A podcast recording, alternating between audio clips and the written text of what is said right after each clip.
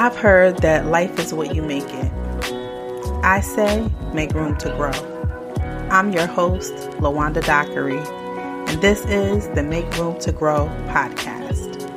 It all started with a dream about growing food, and who would ever imagine that growing food would lead to me learning about personal growth and development? Well, it did, and I want to bring you along for this beautiful ride.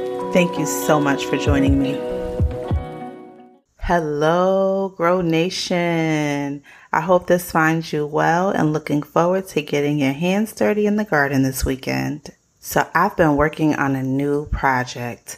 Not new for those of you who are seasoned gardeners. You guys know I'm a, I'm a newbie still. I will be working on saving seeds, particularly the seeds of our okra pods. Just to give a timeline, we started our okra seeds back in April on the 1st. I did a couple also on March 14th, just maybe one. And so altogether we had between six and eight seeds that we dropped for the okra. And my husband now manages two okra plants in the raised bed, and I have three on my back porch in containers.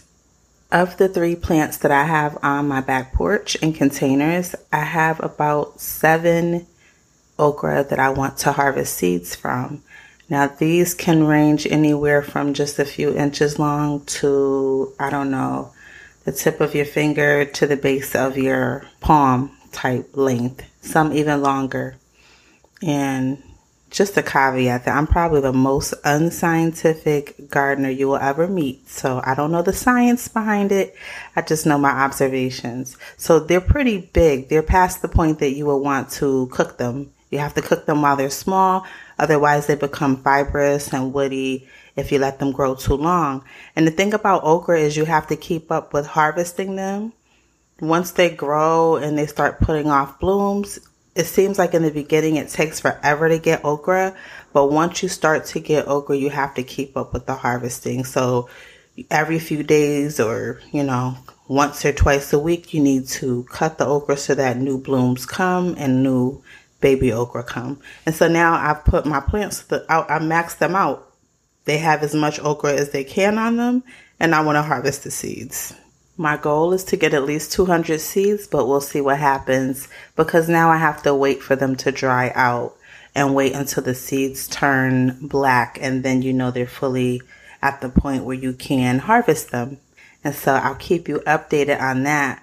But one thing I noticed about the plants, much like humans, is that the plants want to give you a return or they're made to give you a return. I, I don't want to make plants out to be animate objects, but they they they give a return. So you may plant. So I'm starting off with six to eight seeds, seedlings that I planted, and I'm literally gonna. I don't know how many times my effort.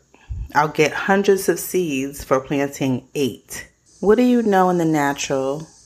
Other things in the natural that you can do to literally do it six to eight times and you get hundreds. Imagine you have six to eight dollars and you get hundreds of dollars in return. You invest six to eight dollars, but you get hundreds in return. I don't really know of anywhere that you can do that that's probably legal or ethical, but let me know if you can figure that one out. What better investment than to get your hands dirty and plant something? It gives you such a reward over and over again. And plants are wired to do this. It's in the very mechanism of how it's made. What about us? What about us? I noticed that I tried to put some spinach plants out and they went to, they bolted, which if there's a change in temperature, so I planted it and it wasn't so hot and then it became really hot. And then at that point, the spinach turns, the little seedlings turn to flower, and then it turns to seed. And so, if the plants are made to give seed because it knows to keep reproducing, what are we doing? What are, how are we moving our effort toward reproducing what's in us? What if you did six to eight things that God told you to do? What if He have you he has you to sow six to eight things and there's hundreds of things that happen as a reward for those six to eight things that you did. What if you spread the gospel to six to eight people and those six to eight people are impacted and hundreds of souls come in? My God, what a harvest. Maybe you want to start a business and maybe you do six to eight things that you are sowing in faith. And then as a reaction, hundreds of things happen. So I want you to think of multiplicity and how we can follow the pattern that God's already laid out for us. Well, guys, it sounds like we've got work to do because I am not going to let the okra outdo me, okay?